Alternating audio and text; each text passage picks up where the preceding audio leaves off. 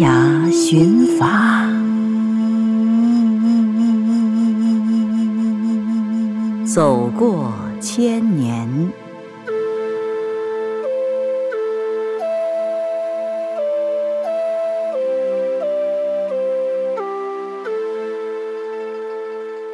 中国大陆有很多古代留下来的古树，从几百年到几千年的历史不等，如宣言柏。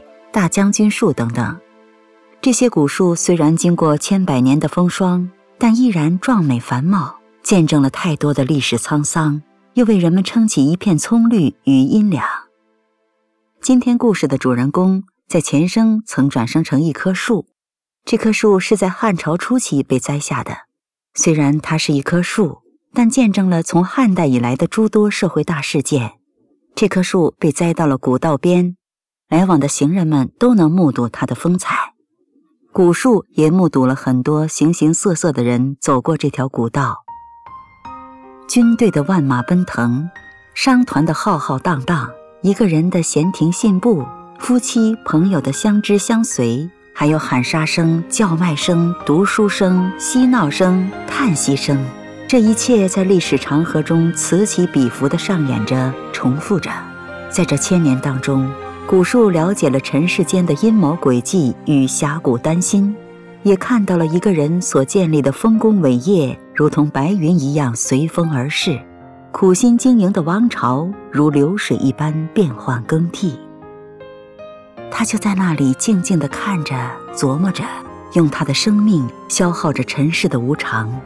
他的生命相比尘世间人或者王朝和其他方面都要长。他也曾经为此沾沾自喜，但后来两位穷书生的对话把他的想法改变了。这两个穷书生，一个姓张，一个姓赵，一同来到中原，想通过科举改变自己的命运。可是，在考试前，他们二人都被因故缺席。姓张的被人诬陷偷东西，姓赵的右脚出门不小心扎了，无法走路。他们都很郁闷。经过两个月左右，张姓考生冤屈洗清，姓赵的脚也好了。几经辗转，他们来到这棵古树下小坐片刻。两人一边喝着闷酒，一边叙述自己的悲惨经历。古树听得也很难过，不觉间落下几滴同情的眼泪。树叶上出现水珠，然后颤抖落下。姓张的书生说。看来我们受穷是天意，我们也许在从前做过不好的事情造成的。姓赵的沉吟半晌说：“别看我们穷，但今后我们一定要多行善事。古人说贫贱不能移，我们在任何时候都要保持刚正的本色。”姓张的感叹道：“在社会上这样做不容易，但我们尽量做到。”即便是饿死，也不能违心的做事。还有，我觉得人间的一切都会有个结局，是死亡还是再生转世，无论一个人享受富贵或陷入贫穷多长时间，都不会永恒。处境终究会改变的，一切都不会一成不变。姓赵的回应：这些事情在历史的记载中实在是太多了。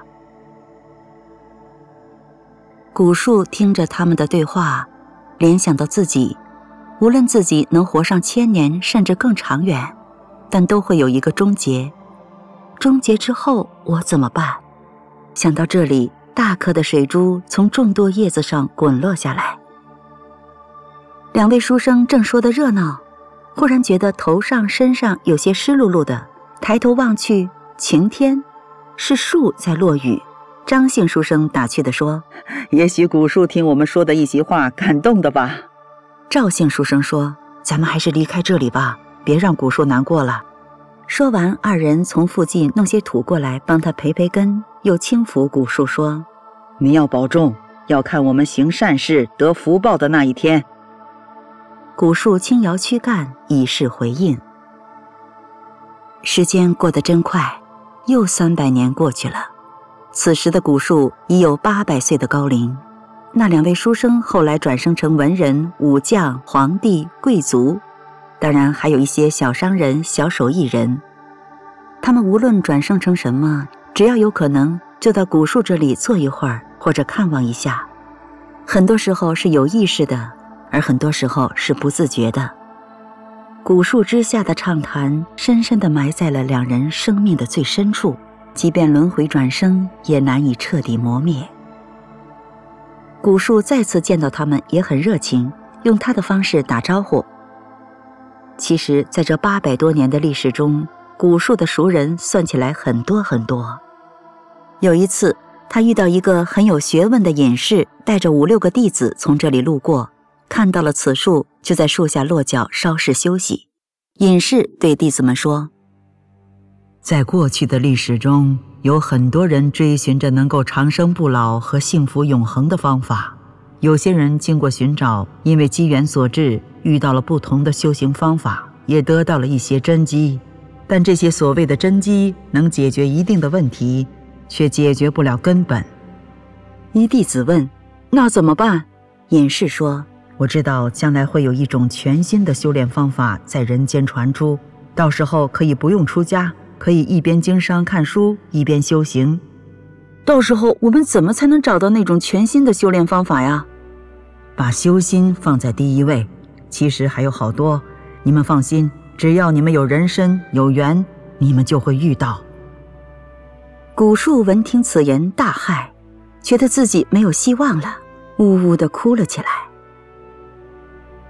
隐士和弟子们听见在无风无雨的天气里，这棵古树发出呜呜的声音，并有很多水珠落下，也觉得很吃惊。隐士望着他，沉思了一会儿，抚摸着古树的躯干，对他说。别难过，到时候让你转生成人也就是了。说也奇怪，隐士说完之后，呜呜的声音就停止了，水珠也不见了，只见古树的枝叶在上下有规律的晃动，看得出古树高兴了。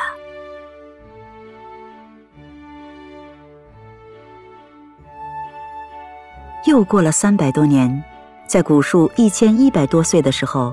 一次偶然的机会，古树被伐倒，这个生命又开始了新的轮回旅程。在以后的轮回中，他不经意之中做了一些错事，所以今生身体出现残疾的状态。但是幸运的是，今生他终于得到了万古难遇的法轮大法。祝愿他在修炼的路上更加努力。这正是千年古树见证多。感叹无常，泪婆娑；轮回转世得人身，得法回生莫蹉跎。